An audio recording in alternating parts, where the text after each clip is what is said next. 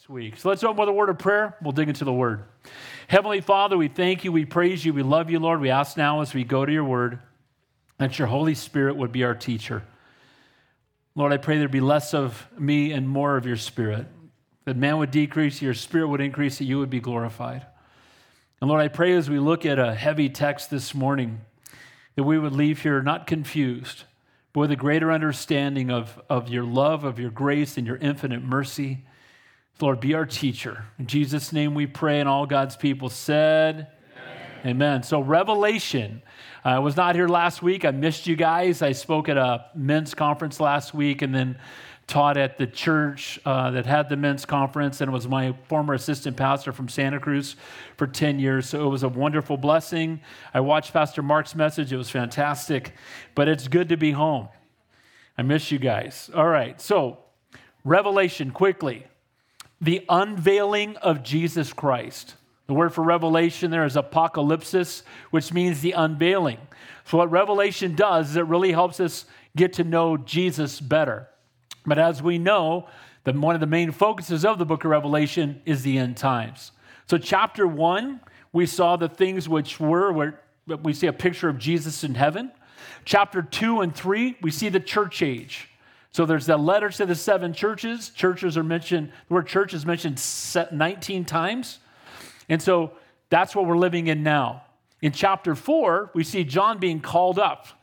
In my opinion, clearly a picture of the rapture of the church because the rest of the book is looked at from a heavenly perspective. So we see from that point forward, we don't see the church being mentioned anymore till the Lord comes back. So we see the church, and then the church is no longer mentioned. And then we saw in chapters four and five uh, we, it was all focused on what's going on in heaven. And the focus of heaven was what? The throne of God. So the focus in heaven is the throne. I don't think we're going to notice the streets of gold. I don't think we're going to be looking at that because we're going to be in the presence of the King of Kings, the Lord of Lords, the Almighty, all knowing, all powerful God. And I can't even imagine what it's going to be like to be in His presence forevermore. Amen? But he's the focus, and there's 24 elders around his throne. And then you have the angels around him, and they're all singing his praises. And so the focus of the heaven is the, is the Lord. We saw that there's a rainbow around him, around his throne. Again, the rainbow is his promise to be faithful to his promises. And so we see that we can trust in what the word of God says, and he's faithful to it. Then we got to chapter 6 and 7. And the focus then from what John was seeing in heaven, he was now seeing upon the earth things that were going to take place after this in the future, things that are going to happen again in the days to come. And we saw again, there was a point where there was a scroll, and they said, Who can open the scroll? And the scroll, what was the scroll? The ownership papers of what? Of earth. And so he's the one that owns it. God created it and the scroll could not be opened by anybody other than Jesus Christ. And then we saw the seal judgments throughout chapter 6. And the seal judgments, the first seal, we saw a white horse, and the one riding on it was the Antichrist. Now, the Antichrist is, can be say, the opposite of what, or instead of Christ. And he's going to come on the scene when the world, after the church is raptured. Look, what look how much havoc COVID caused. And imagine when, if all the Christians are removed from the face of the planet, what kind of a mess this world will be in. Amen? And the Antichrist is going to come along with an answer, at least a temporary one, to bring peace. And the people will all line up behind him. They'll get find out three and a half years later that they've all been, you know, scammed, right? He's a false teacher and a false prophet. The second seal is war. So we have the rise of the Antichrist. Then we have wars like we've never seen. The third seal is famine. And there'll be famine in the land. People will be starving. That's where you get the, you know, wheelbarrow for a red bread, money for a loaf of bread. The fourth seal is death and disease. We'll see one fourth of the world's population die in a single day. The fifth seal cries out is the cries of the martyrs, prayer for vengeance for the believers that were on the earth that were killed. And we'll talk about this morning for not taking the mark of the beast. Now, I want to say this about the mark of the beast the vaccine's not the mark of the beast. Okay?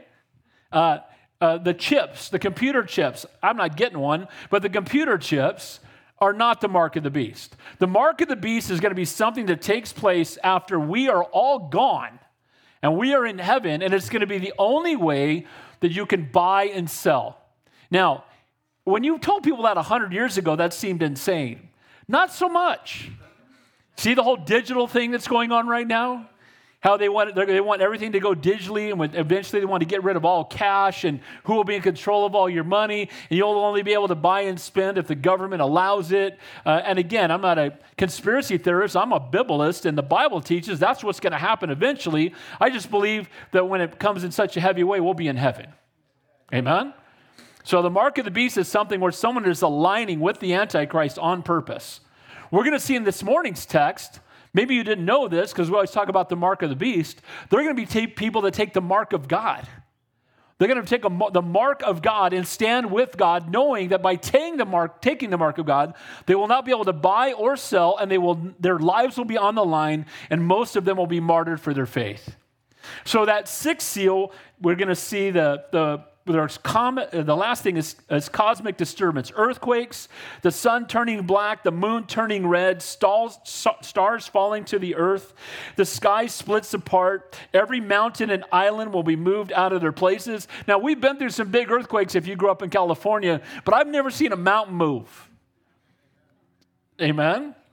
When, when mountains and islands are moving, that's heavy duty stuff. Men will be hiding in rocks and in caves. It's been said the most, you know, most uh, valuable real estate during the tribulation will be a hole in the ground because there'll be a place for people to hide. By the way, you can't hide from God's judgment. Amen? Uh, they'll be crying out for the rocks to fall on them. They'll hide from the presence of God and the wrath of the Lamb. And then it says in Revelation 6 17, for the great day of their wrath has come, and who is able to stand? So the judgments of the first five seals were severe, but the world again will refuse to acknowledge uh, the judgment as coming from God. But the disasters of the sixth seal will far surpass anything in the first five seals, and these events will be so horrific that all will be forced to acknowledge them as the righteous judgment of God. Now we come to chapter 7. Now, in chapter 8 and on, we're going to see the heavy duty, again, judgment of God. And we're kind of taking a break for a chapter. And he's going to kind of talk about how we can respond. And we're going to see how, how people re- are, react to, again, these, these heavy duty, great and awesome days of judgment. So it's going to take time away from the action between the sixth and seventh seal to answer that question that the last chapter who's able to stand? Who can stand in the face of all of this? Who in the world can endure it? And we're going to see the answer and see two different groups that will survive through it in different ways. They'll stand for it. Won't, some won't survive, actually.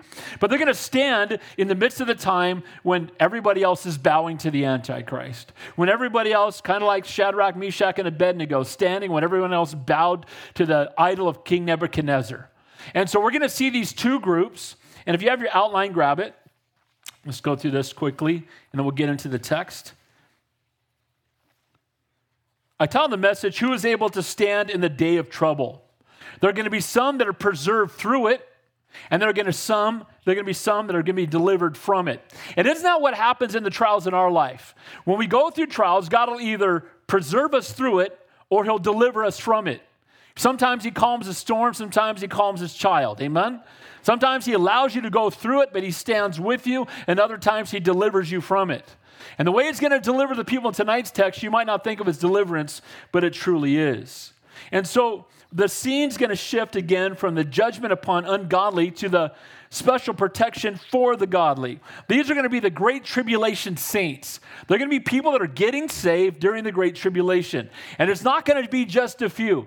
I believe it's going to be tens, if not hundreds of millions of people will get saved during the Great Tribulation. But it will come at a heavy cost, but it will be worth it. Amen?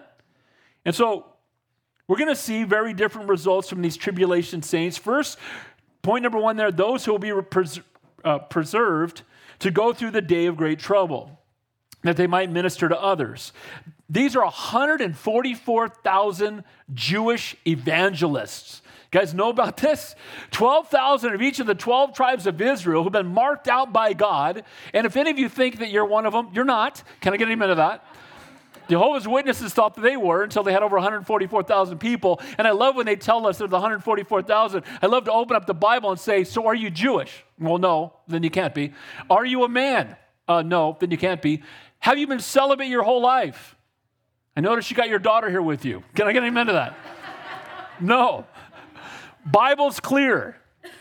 Jewish men who are virgins who are chosen by God and who will go out and will be preaching the gospel with boldness. They will have their eyes open. Here's what I think of 144,000 apostle Pauls. Can you imagine? Because isn't that what happened to Paul? He was on the road to kill Christians and he had that head on collision with Jesus Christ on the road to Damascus. He, he was born again and then he went out preaching the gospel with boldness, and everywhere he went, he started a revival or a riot. Amen? And now we're going to see 144,000 who recognize that Jesus is the Messiah. And they're going to be sold out for the Lord. And they're going to be preaching the gospel with boldness.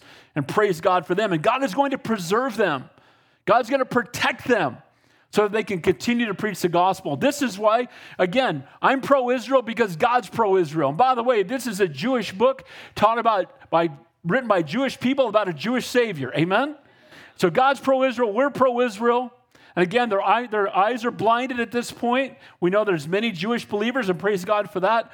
But the children of Israel can have their eyes open in a new way. So, point number one, we'll see those who are, who are, who are preserved to go through the tribulation.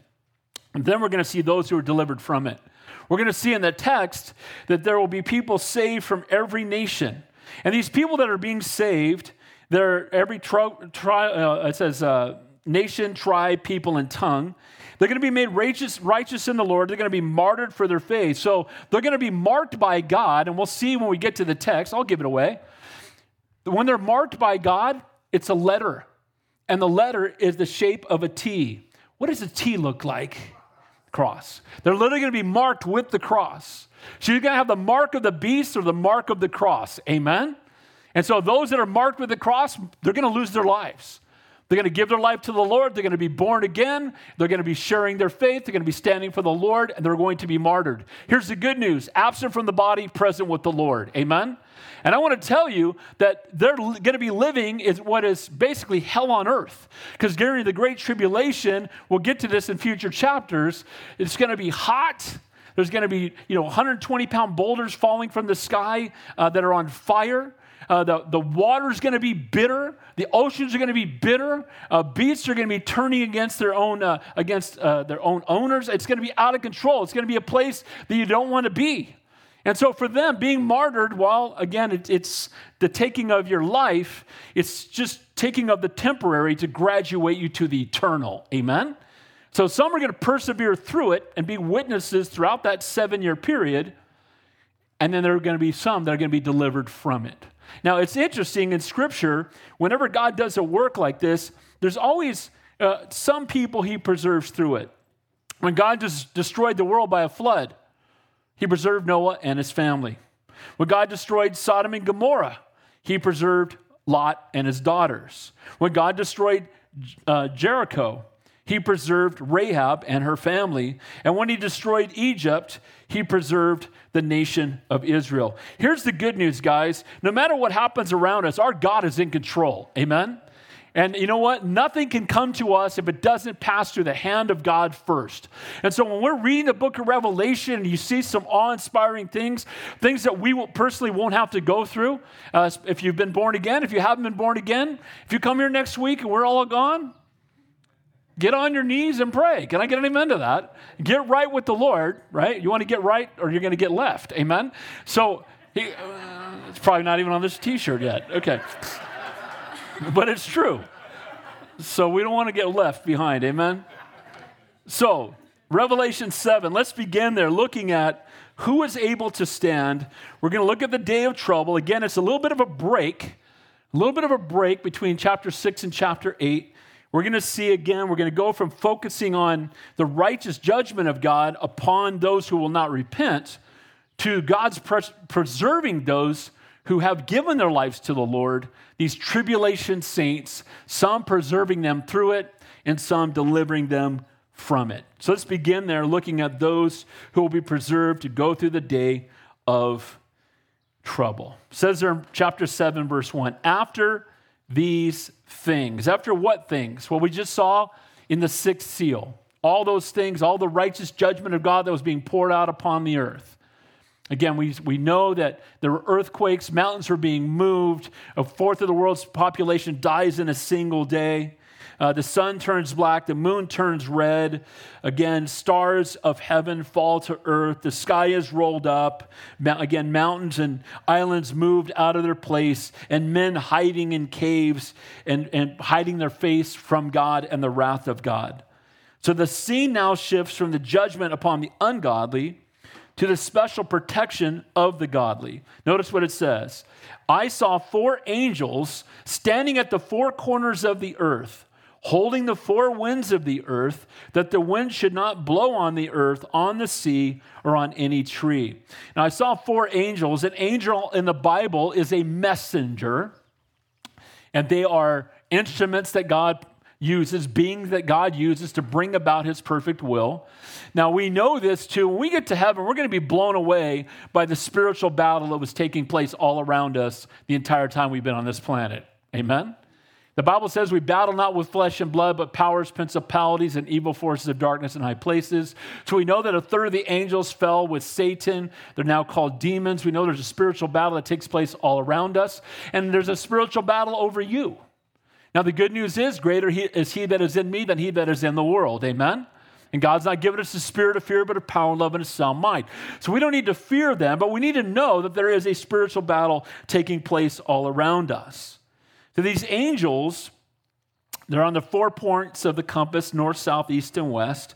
And the idea here is that these angels affect the entire earth. They're holding the four winds of the earth. These winds are the destructive forces of God's righteous judgment. It says this in Jeremiah Against Elam, I will bring the four winds from the four quarters of the heaven and scatter them toward all these winds. There shall be no, there shall be no nations where the outcasts of Elam will not go. What it's saying is God was bringing righteous judgment. They're coming from the four winds of the earth. So they're holding back God's judgment for a moment. The judgment has come. People are hiding in, in the rocks, and God's going to hold back his judgment for a moment. And, when, and in that moment is when he's going to raise up this army of evangelist, and it's when his work is going to be done. We're giving an opportunity for the people in the midst of the tribulation to be saved. Why doesn't God just wipe out everything? Why does he just take all the Christians and wipe it all out? Why, why is there a seven year tribulation? Why? So people can get saved. Amen? It's God's righteous judgment, but it's also God's mercy and grace. It's an opportunity for people to repent and praise God for that. In Daniel, it says, Daniel spoke, saying, I saw in my vision by night, and behold, four winds of heaven were stirring up the great sea, and the four great beasts came up from the sea, and each different from the other. And when we get done with Revelation, we're going to teach Daniel. And the reason we're going to go through Daniel is Daniel and Revelation tie so closely together. Chapter 7 to chapter 12 of Daniel really tie into the book of Revelation. But he's talking about these winds were God's righteous judgment. So when he's saying he's holding these winds back, it's a moment in time, again, for God to do a work. It says in Hosea, though he is fruitful among the brethren, the east wind shall come from the wind of the Lord, shall come up from the wilderness, then his springs shall become dry, and his fountain shall be dried up. These winds, again, are forces of God's righteous judgment. Notice it says there, they're holding them. The word there, again, is a real strong word. It suggests the winds are struggling to break free from restraint, and God is holding them back. He's holding back his righteous judgment for a moment. Isn't God holding back his righteous judgment right now? Are you not blown away when you look at the world we live in and you think, man, God is patient? He is long suffering. Amen? And praise God that He is because we all needed Him to be long suffering in our lives. Amen? But while He suffers long, He won't suffer always. And there's a day coming when righteous judgment will come. But it's being held back in the moment.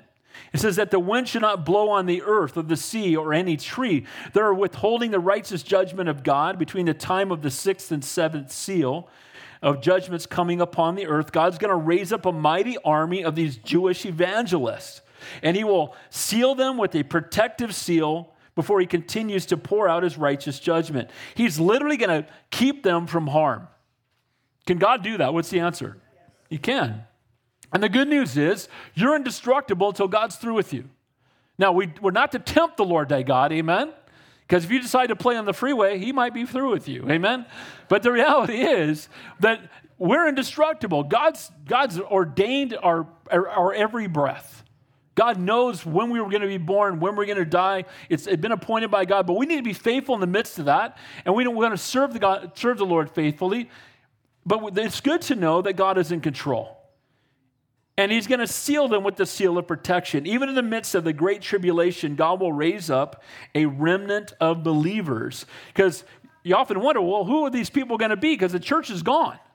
If we've been raptured, who's witnessing? People that get saved during the great tribulation. So much so, getting ahead of myself, but at the end of the tribulation, there will be millions of people still alive, believe it or not, but billions will die. And then we will come back and rule and reign with the Lord for a thousand years on the earth, new heavens and new earth, during which time the world will be repopulated again. And at the end of that thousand years, Satan will be loosed, and people have an opportunity to follow the God that they've that's been ruling over them with the saints for a thousand years, or to follow the enemy. And even then, some will choose the enemy. Just goes to show you how the, the thickness of men and women, amen? We're just thick. We're ridiculous. We're, we're fighting over what a man is. Stop it. It's ridiculous. I mean, help me, help me out here. You know what it is? It's I want to be what I want to be, and I want to tell God, and I don't believe in God, and all it, all this is an attack on God. Amen. God created the male and female. God doesn't make any mistakes. If you're struggling with that in any way, shape, or form, we will pray for you. But I want you to know you were fearfully and wonderfully made, and God knows what He's doing. Amen. And don't let the enemy cause you to mutilate yourself or make you do something to yourself to try to find hope in something you'll never find hope in because the hope's only found in Jesus. Amen? He's the answer.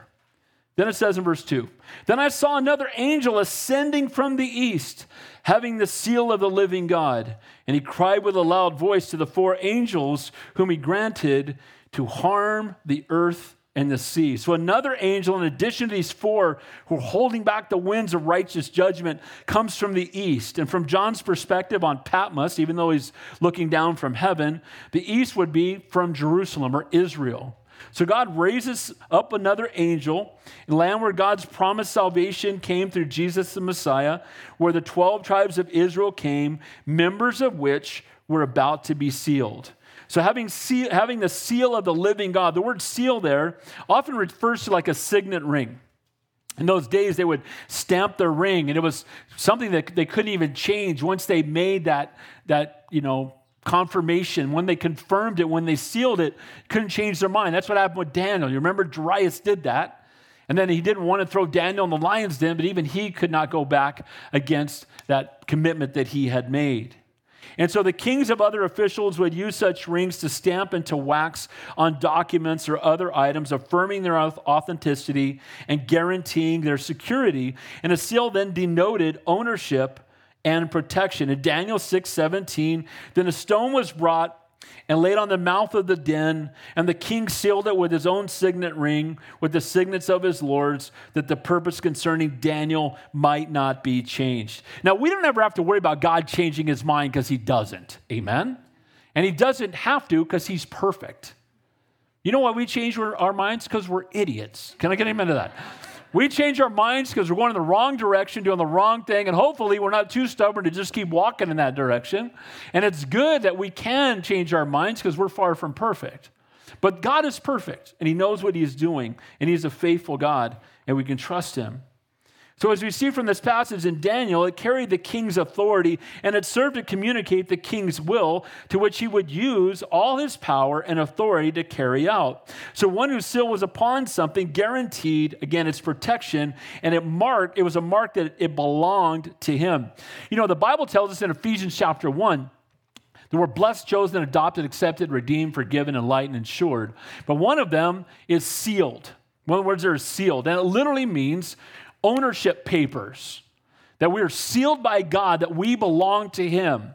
Uh, we're under His authority, we're under His protection, we belong to the Lord, and the outpouring of that promise of being sealed is the Holy Spirit coming to live inside of us. And when the Holy Spirit comes to live inside of us, it's ownership papers that we belong to God. Amen? And He will never abandon you. And you have the promise of eternal life, and you'll never walk this life alone. So, one, the seal was only as significant as the one it belonged to. You know, if I seal something, it has some level of, but, but when God seals something, come on. When God seals it, that's it. God said it, that settles it. Amen? And so God seals this, and in contrast to the seals of perishing earthly rulers, the seal borne by the angel was from that of the living God. The Bible frequently refers to God as a living God. He is the true and living God. Every other God that people claim to follow is dead. Amen? Buddha is dead. Muhammad is dead. Joseph Smith of the Mormon Church is dead. Charles Taze Russell, Jehovah's Witness, is dead. Christian science leaders, dead. They're all dead. We can dig up their bones. We don't serve a dead God. We serve a risen and living Savior who has triumphed over sin and death. Amen? Those of you going to Israel with us, the last day we will be at the foot of the cross teaching on the cross, and then we will go and teach at the tomb, and we will enter the tomb, and it is empty because our Savior is risen. Amen? So, this is the power of the risen and living Savior, Almighty God. And He's a living God. He's referred that way many times throughout Scripture. The fact that He's eternal guarantees that He will accomplish His will. Two seals of great tribulation will clearly identify what side you're on as an individual. There's one, it's the mark of the beast. And again, we've talked about this. The mark of the beast is you aligning with the Antichrist. And you have to take you know, it says his number is 666. So whether it's a series of six numbers, but it talks about it being on your head or your forehead, your hand, your palm of your hand or your forehead. And that that's how you would buy and sell. And if you didn't have it, you would be put to death. So people will take the mark of the beast, but they'll know they're taking it, and they will know that they're choosing to align with the Antichrist. But not only is there the mark of the beast, but there's the seal of God, the true and living God. And Mark will be the names of Christ uh, and the Father upon it. Now, what's interesting is in the Old Testament, God marked Israel with blood on their doorpost and their lentils. Remember to spare them from the firstborn dying. Remember Passover, right? They call it Passover because it was the last of the plagues, and they had all these other plagues, and it said, look, if you don't take the blood of a lamb and put it at the top, both sides, and the, at the foot, if you do that, the angel of death will pass over and your family will be delivered. If not, your firstborn will die. So, how did they escape the righteous judgment of God? Through the blood of the Lamb in the shape of a cross. How do you and I escape the righteous judgment of God? Through Jesus Christ and his shed blood upon the cross of Calvary. Amen? And the Bible rocks. Amen? It's all true and it's so good, it's so perfect. So, he marked, there was a mark that God would place upon them he marked again Israel with the, the blood of the lamb in the shape of a cross. He marked Rahab with a scarlet cord to keep her and those who were with her from being killed. But the illustration that most neatly parallels this present passage comes from Ezekiel 9. Don't turn there. I don't want to play, you know, Bible trivia and have you bouncing over the Bible. But I'll just read it to you. You can read it later. It's Ezekiel 9, verses 3 through 6. It says, Now the glory of God of Israel had gone up from the cherub and when it had been to the threshold of the temple, he called to the men clothed with linen who had the writer's inkhorn at his side. And the Lord said to him, Go through the midst of the city, to the midst of Jerusalem, and put a mark on the foreheads of the men who sigh and cry over the abominations that are done within it. To the others, he said in my hearing, Go after him through the city and kill, and do not let the eye spare, nor have any pity. Utterly slay old and young, men, maidens, and, young, and little children and women, but do not come near any who have its mark. So if you are marked by God, you will be protected by God. And that's what they show in Ezekiel, and that's what will take place in the last days. Now, it's interesting the seal was the Hebrew letter tau, again, and it's a T. So, what they did is they marked those who were mourning the sin in the city, who were followers of the true and living God. They marked them with a T. And when the righteous judgment came, if they had the mark of the cross upon them, they were delivered from that righteous judgment. And, guys, this is clearly a picture of what will take place during the Great Tribulation because you'll either take the mark of the beast or the mark of God. And if you take the mark of God, the world will hate you. The world will seek to destroy you. They won't let you buy and sell, and it will more than likely cost you your life. But again, a man is no fool who gives up what he cannot keep to gain what he cannot lose. Amen? Because giving up the temporal for the eternal. Now, as we're reading through this, and you're going, dude, here's a good thing get saved, you won't have to be here. Can I get an amen to that? This is what's going to take place after we as the church are gone, but it's important that we understand it. It's important that we teach it. It's in the Bible for a reason. Amen?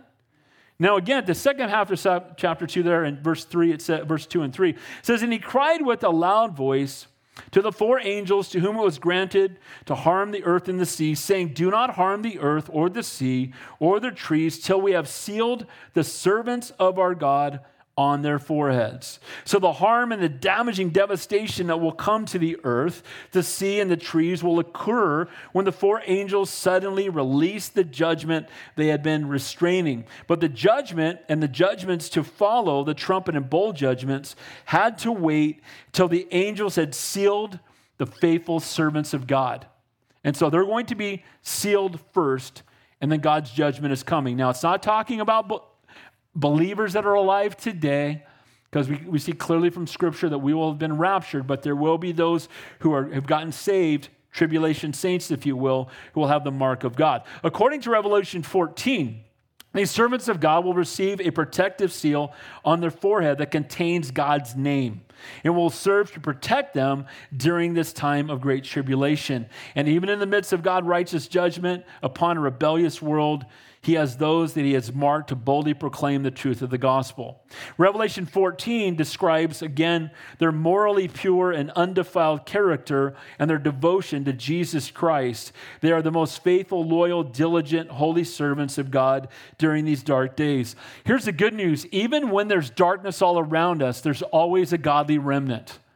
And that godly remnant in California is in this tent. Amen and a lot of other churches around here. And that's why, and you hear me say this often, I'll say it again be moved by the Holy Spirit, not by Zillow. Amen. You know, if God call, if, if, if you see a cheap house and you want to move, if that's God moving you, we'll pray you out and God bless you. But let's not be moved by things of this world. Let's be led and moved by the Holy Spirit. And California is one of the greatest mission fields on this planet, and we need some Christians to stay here and be salt and light to a lost and a dying world because people here need Jesus. Amen. And we want to be salt and light. May God use us for his kingdom and his glory. God still will protect them as they boldly proclaim the gospel, and you are indestructible until God is through with you. We too are sealed with the Holy Spirit when we come to believe and put our faith in Jesus Christ. His seal of the Holy Spirit is our down payment on heaven, his mark of ownership. What does the Holy Spirit do in your life right now? He convicts you when you sin, and he comforts you when you're hurting. He is the great comforter. He is God. And he comforts you because we need to be comforted because we're not supposed to be comfortable. Amen? We live in a world we shouldn't be comfortable here. This is not our home. And we are you know, fish out of water, right? Because we, we live amongst a world, a lost and a dying world, and we're new creations in Christ. It says in 2 Timothy, the Lord knows who are his, and lets everyone who names the name of Christ depart from iniquity. Again, so the Holy Spirit is your promise of heaven. you went from being with you to being in you. You're born again. Uh, people will question, how do I know for sure that I'm saved? Well, if you're concerned about whether or not you're saved, that's a great thing. And what I always ask people is, how do you feel when you sin? How do you feel about the sin in your life? Is it something you're okay with or does it grieve you? Because if you're born again, it will grieve you. Amen? How many of you guys sinned this week? If your hand's are up, you're a liar. Can I get a minute? You just sinned right now. Okay, how many of you, when you sinned this week, you felt horrible about it? That's a mark of salvation. Amen? Now, again, as Christians, we're not sinless, but we should sin less, right? And we have a different view on our sin, and the Holy Spirit lives inside of us, and He's our promise of heaven. And there's no condemnation for those in Christ Jesus who remember who we are in Christ. But again, it convicts us in times of disobedience, and it comforts us. He comforts us in times of difficulty. So the Lord knows who are His. I'm glad that I'm His. How about you? My 401k is seven words Well done, thou good and faithful servant. I just want to be about it for the kingdom of God. When this time has come and passed, only what we've done for Christ will last. Amen. And this is the time that we live, and God has us here, and His hand is upon us. Ephesians 4 says, And do not grieve the Holy Spirit of God, by whom you were sealed for the day of redemption. We've been sealed by the same Spirit who will mark, equip, and protect these tribulation saints. And again, you might say now, if the church has been raptured, who are these people? Let's take a look. So, another question we may also ask is if the church is raptured, how's anyone going to get saved? Well, there's going to be several ways people are going to get saved. We'll get to them in future chapters. First of all, God will always have a remnant, and God has not been without a witness of salvation upon the earth ever, nor will he ever. And during the Great Tribulation, he will reach the lost through four basic avenues. First of all, the two witnesses. Who have ever heard of the two witnesses? Okay? And again, Pastor Dave's opinion, total opinion, but I believe it's Elijah and Moses the law and the prophets. Elijah ascended into heaven without dying. It could be they were on the Mount of Transfiguration. I think it's probably them. But if not, doesn't matter. But what we do know about these two witnesses is they're going to be witnessing with boldness. They're going to be martyred, killed, and then they're going to get back up. And it says the whole world will see it. Now, 50 years ago, people would say, well, how's the whole world going to see it? Well, the television came around. That's how, well, now it's your phone.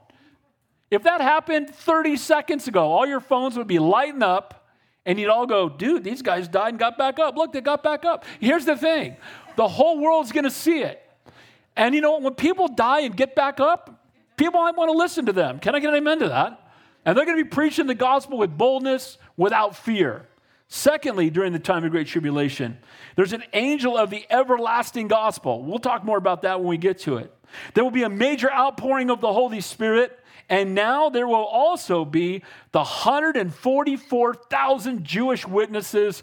Again, I think a bunch of guys kind of uh, not maybe not quite where Paul is, but can't be far from it. We're going to be going around preaching the gospel with boldness. Look at verse 4. It says, I have numbered those who are sealed, 144,000 of all the tribes of the children of Israel who were sealed. Of the tribe of Judah, 12,000 were sealed. Of the tribe of Reuben, 12,000 were sealed. Of the tribe of Gad, 12,000 were sealed. Of the tribe of Asher, 12,000 were sealed. Of the tribe of Naphtali, 12,000 were sealed. Of the tribe of, the, of Manasseh, 12,000 were sealed. Of the tribe of Simeon, 12,000 were sealed. Of the tribe of Levi, 12,000 were sealed. Of the tribe of Issachar, 12,000 were sealed. Of the tribe of Zebulun, 12,000 were sealed. Of the tribe of Joseph, 12,000 were sealed. And the tribe of Benjamin, and 12,000 were sealed. I have people come and say to me, We don't even know who the tribes are. How, could, how is this even possible? We don't know, but God does. Can I get an amen to that? You didn't even know all your, all your uh, ancestry till you took a DNA test and you were shocked, right? But God always knew, amen? And, that, and you can't meet a Jewish person today and say, What tribe are you from? None of them know. They have no idea. But God knows, amen? And he's going to raise up. Now, people say it's going to be exactly 144,000. You, think God's just speaking and figuratively? No. When the Bible says it, take it literally unless it can't be literal. Amen? God's word is true. He put the stars in the sky. He speaks the world into existence. He holds the universe in the palm of his hand. Can he pick out 144,000 people? Amen? I just want you to see this. It's in the Bible. Because and then you'll have the guy come to your door, Jehovah's Witness. I'm one of the 144,000. You a man? You're a man. Okay, got that. You're Jewish? No. You've been celibate your whole life? No. You're not. Amen? We're going to see as we go through the description of this 144,000. And again, they're trying, and you know, it's crazy. They always thought they're 144,000. Then they had a, more than 144,000 Jehovah's Witnesses. That in and of itself is sad. But they had more than 144,000. So then they started saying the best 144,000. So that's why they're all knocking on your door trying to earn heaven. And the reality is, we need to love them and let them know that they've already been forgiven, they can be redeemed, and they're not saved through works, but by the grace of God. Amen? Point them all to Jesus. So, who had rejected Jesus as the Messiah, and then they're going to recognize him for who he truly is. And here's the reality all of us at some point were rejecting Jesus as the Messiah. And then God opened our eyes to who He really is. And now we know Him. Amen? And when these guys who are devout And these guys who are rejecting the Messiah have a head on collision with Jesus and they're filled with the Holy Spirit. They're going to go from Saul on the road of Damascus, the Apostle Paul reaching a lost and a dying world. Imagine what will happen when suddenly, in the midst of the most trying and confusing time of human history, that 144,000 Jews will instantly and miraculously become devout believers in Jesus as their promised Messiah and Savior. Again, 144,000 Pauls or Billy Grahams running around in the midst of a time when the world is falling apart.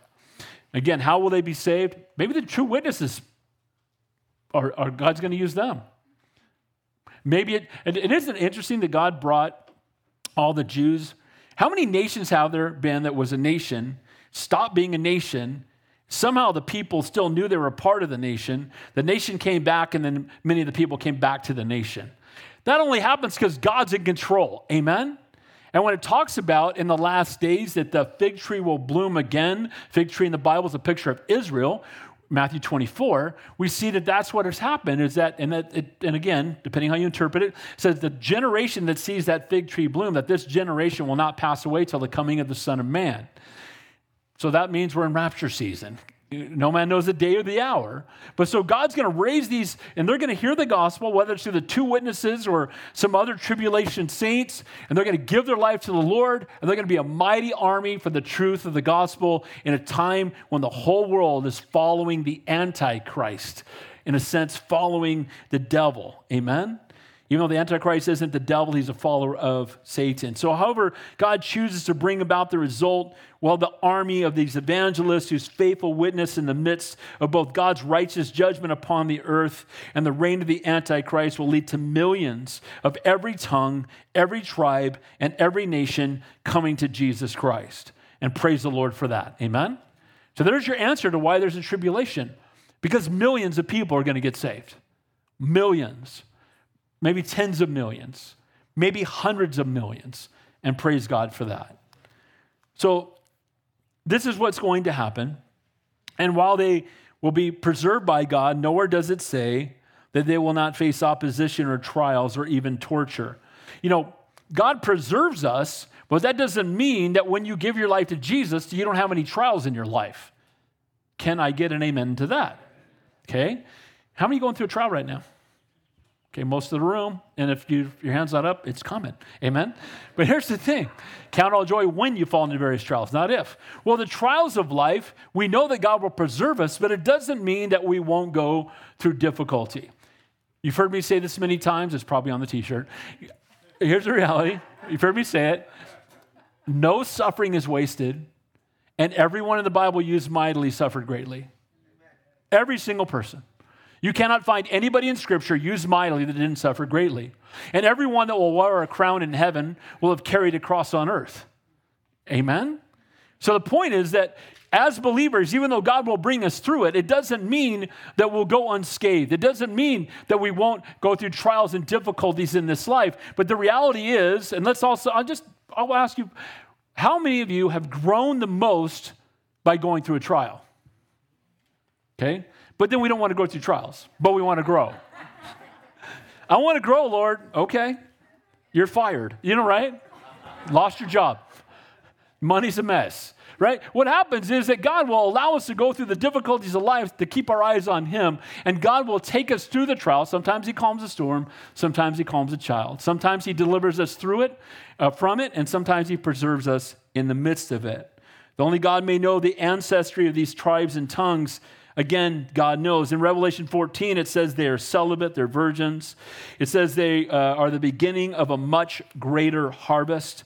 They will be marked by integrity and faithfulness. They're protected and triumphant through the period of God's wrath, meeting with Jesus in Mount Zion at his return. So when we come back with the Lord, the 144,000 are going to be waiting for us. They've been witnessing millions have gotten saved. That great last war in Armageddon, Heart of Megiddo, which we will see when we go to Israel, where that last battle is going to take place. They're all going to be battling each other. They're going to turn to face to fight God as we come back with them. And we have an idea how that's going to turn out, don't we? Our God is greater. I read the end of the book, God wins. Amen? The church, as some propose, the 144,000 to be doesn't work either. This is called replacement theology. I'm giving you a lot of stuff this morning. You can watch this again online. Here's the thing replacement theology, people teach that the church took the place of Israel, that Israel has walked away from God and the church replaced God. You don't see that anywhere in the Bible, and it's not biblical. Amen? The church is the church and Israel is Israel.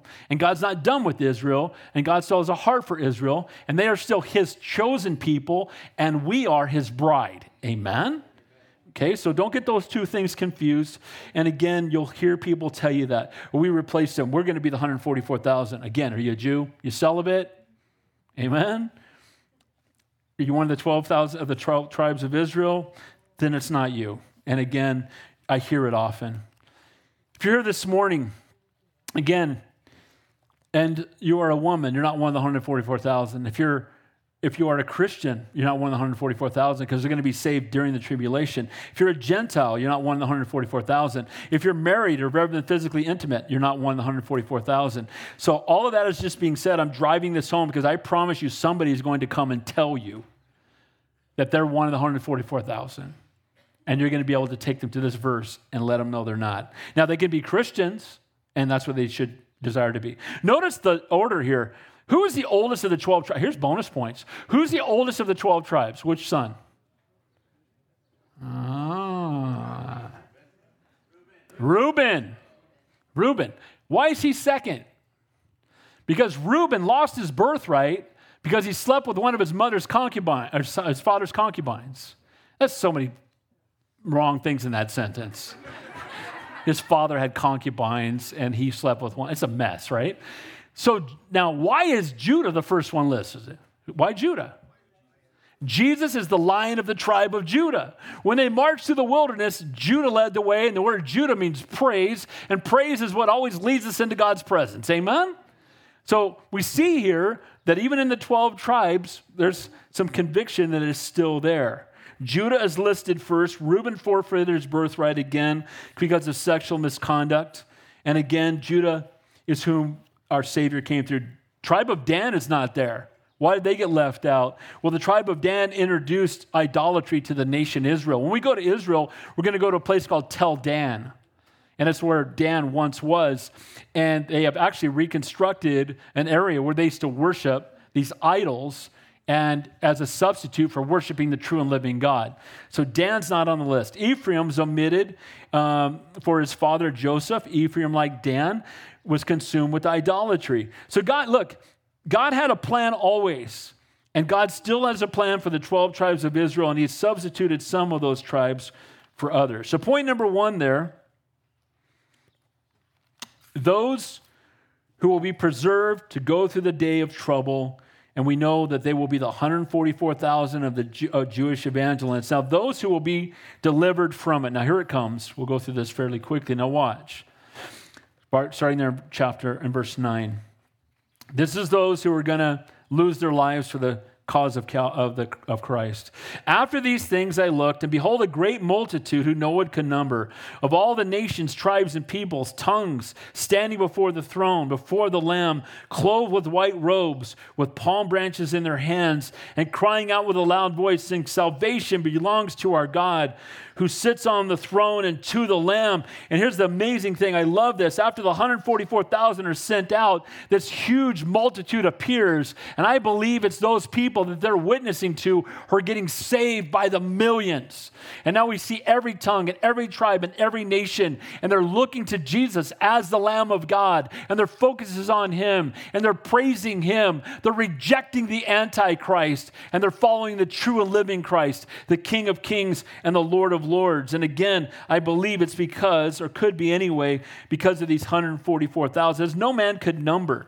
Earlier, John described 10,000 times 10,000 angels. That's 100 million angels. But he says that these people getting saved is beyond numbered. So I think it's more than 100 million. It could be billions of people. Hallelujah for that. Amen? That all these people are going to get saved. And some of you are like, well, I can just wait till then to get saved. Don't get hit by a bus tomorrow. Can I get amen to that?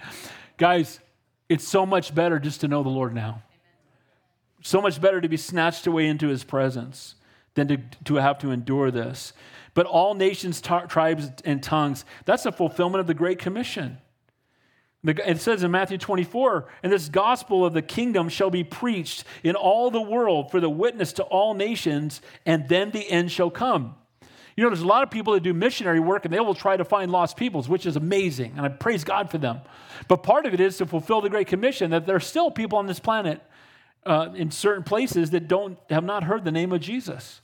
Now, again, it's gotten less and less than it used to be, but there's a day coming when everyone will hear his name.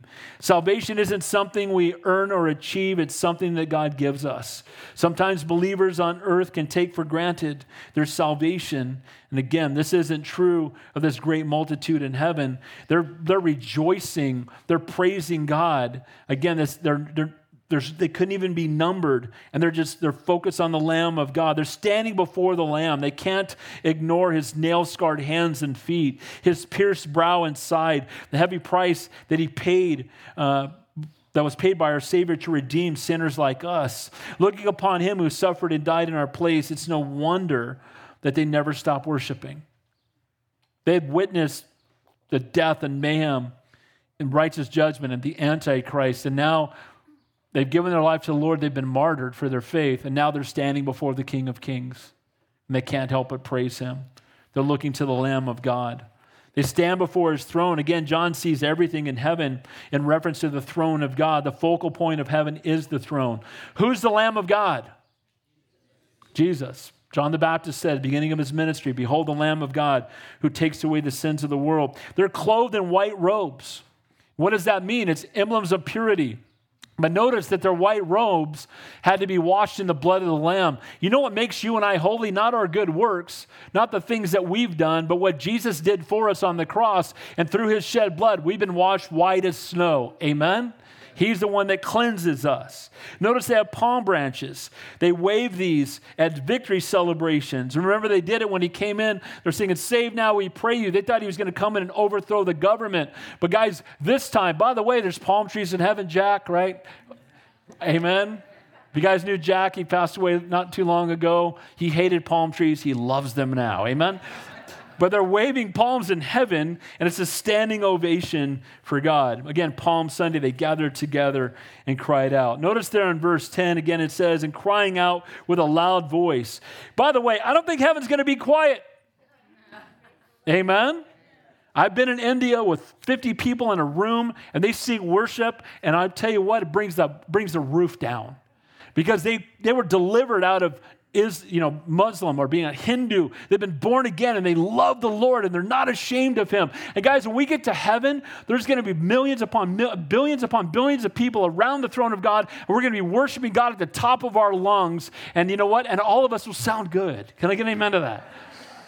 And I'm longing for that day. How about you? To worship the King of Kings and the Lord of Lords. Having been redeemed and forgiven and clothed in righteousness, they can't help but worship. Look at verse 11 and 12. And all the angels stood around the throne, and the elders and the four living creatures fell on their faces before the throne and worshiped God. Amen. Blessing and glory and wisdom, thanksgiving and honor and power and might be to our God forever and ever. Amen. Amen's in the Bible, by the way. As a great multitude of tribulation saints worships God, the others in heaven, redeemed believers and angelic hosts can't help but join their voices in praise. The Bible tells us when one person on the earth gets saved, that all the angels in heaven rejoice. Every time when you gave your life to the Lord, there was a party up in heaven because you've been redeemed and forgiven, and the fact that you're going to heaven. They're all worshiping around the throne. Verse 13, and one of the elders answered, who are these arrayed in white robes? Where did they come from? And I said to him, Sir, you know. So he said to me, These are the ones who came out of the great tribulation and washed their robes, made them white in the blood of the Lamb. So all those are around the throne. John's there with a heavenly perspective. He sees them worshiping the angel in his vision turns to him and says, Who are these people? And he says, You know. And he tells them, These are the ones who've been washed by the blood of the Lamb. These are the tribulation saints.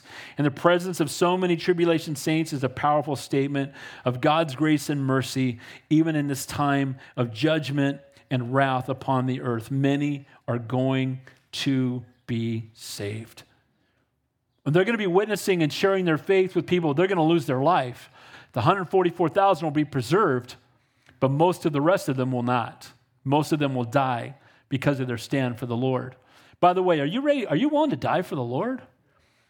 Are you willing to die? He's willing to die for you. And I want to say this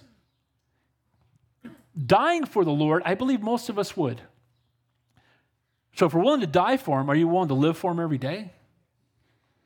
Because dying for him might actually be easier than living for him every day, because dying is pretty quick, and then you're in heaven.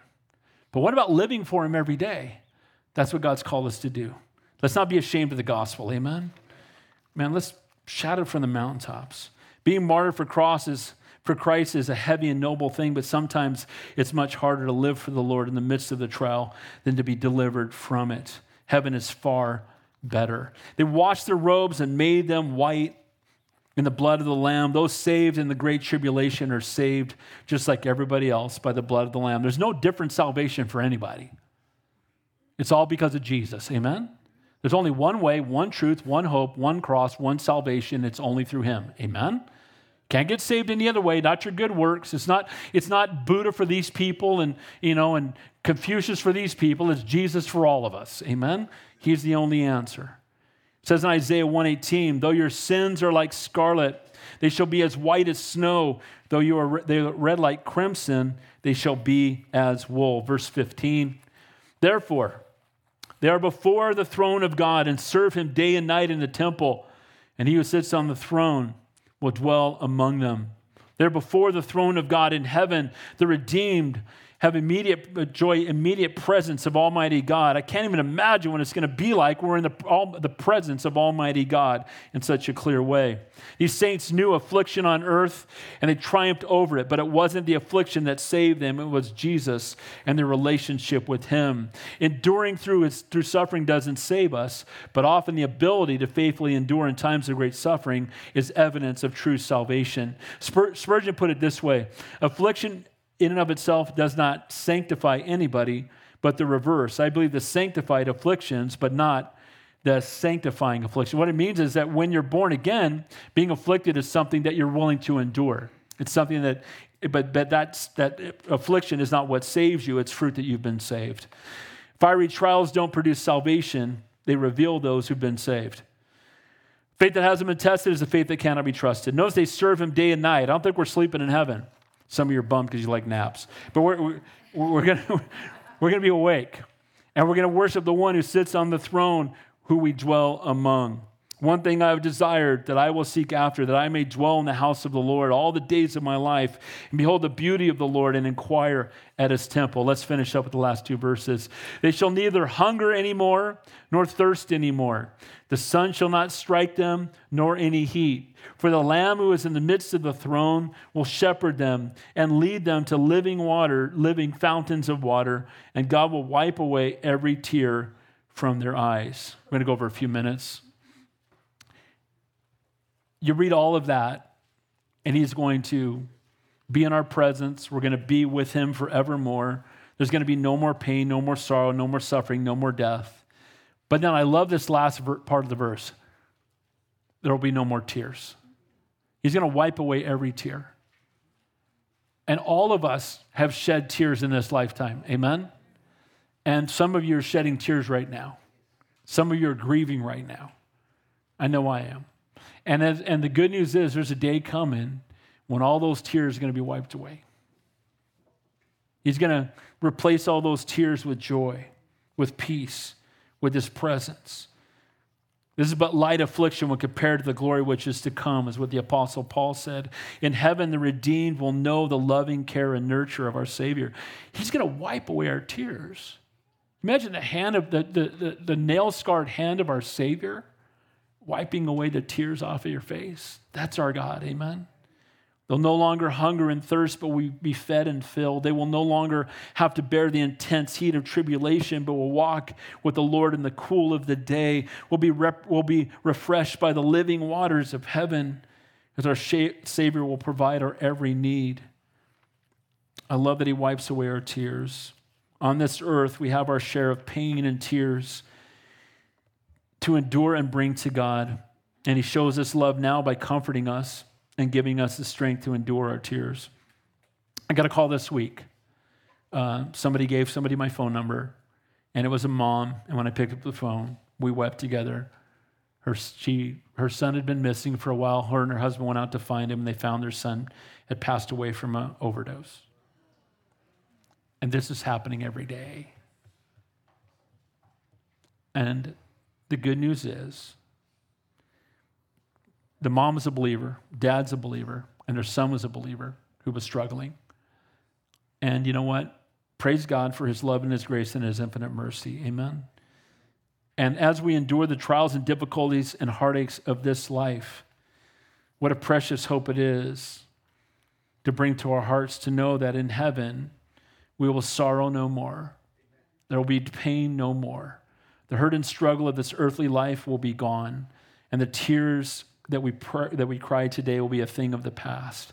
As our loving and gracious God will place his hand on our cheeks, wipe away every tear. Thank you, Lord, that whatever trial or heartache or difficulty we are enduring today, there's a day coming when you're going to wipe it all out. Amen? So, guys, when you've given your life to the Lord today, you know you're not going to have to go through the great tribulation. You're going to be snatched away. There's a day coming when we will be in the presence of Almighty God forevermore. No more pain, no more sorrow, no more death, no more suffering. But know this while we are here, God will either walk with you through the trial or he will deliver you from it. But in either case, you don't have to go through it alone. Sometimes we're going to be like the 144,000. He's just going to say, You're going to stay here and walk through this, and I'm going to use you in a mighty way if you will just continue to walk with me. And sometimes He will just take you out of that environment and, and deliver you from it. But guys, in either case, may God be glorified. Amen? And the people that I love to listen to the most are the people that have been through the greatest trials and they just keep loving Jesus. Amen? Because a faith that hasn't been tested is a faith that cannot be trusted. And you know what? Again, the tribulation is a great opportunity for people to get saved, and tens, if not hundreds of millions of people will be saved. So praise God for that tribulation, and may we praise God for the trials we go through in this life because God will use them for His glory even here and now. Amen? Heavenly Father, we thank you, we praise you, we love you. You are a great and an awesome God. Thank you for everyone's patience this morning. A lot of information in this chapter. And Lord, I thank you, Lord, that you've laid it all out for us. We thank you, Lord, that you are in control, that you can persevere us through it or deliver us from it. We thank you, Lord, for the tribulations that come, that's coming because we know that through it many will be saved. And Lord, we pray that if anybody's here today that doesn't know you, that today would be the day of salvation. That we would not leave here without you. Your word tells us that we believe in our heart and confess with our mouth that Jesus Christ is Lord, we will be saved.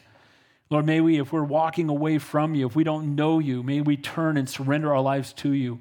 If you're here this morning, you've never given your life to Jesus Christ, the Bible says today is the day. Let today be the day of salvation. Again, not asking you to join a church, but just recognize you're a sinner in need of a Savior. The word we need to repent means we're heading in a direction away from the Lord. We're living our own life our own way. And now we've realized we are desperate need for Him. We turn around and we change of mind, change of heart. We surrender our lives to Him, not just as our Savior, but we make Him the Lord of our life. If you've never done that, if you confess me before men, I'll confess you before my Father in heaven, the Bible says. If you're here today and you've never done that and you want to surrender your life to the Lord right now, just raise your hand where you are and I want to pray with you. God bless you. God bless you. Anybody else? God bless you. Anybody else?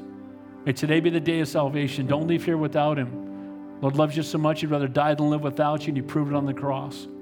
For these that have raised their hands, you can just pray this with me. You can pray it out loud or in your heart. It's between you and the Lord. Dear Heavenly Father, I come to you this morning and I confess that I'm a sinner.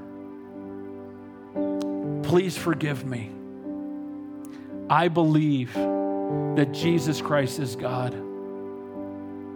that He died on the cross and he rose from the dead. Lord, I surrender my life to you. Fill me with your Holy Spirit. Help me to walk with you all the days of my life. Thank you, Lord, for forgiving me. In Jesus' name, amen.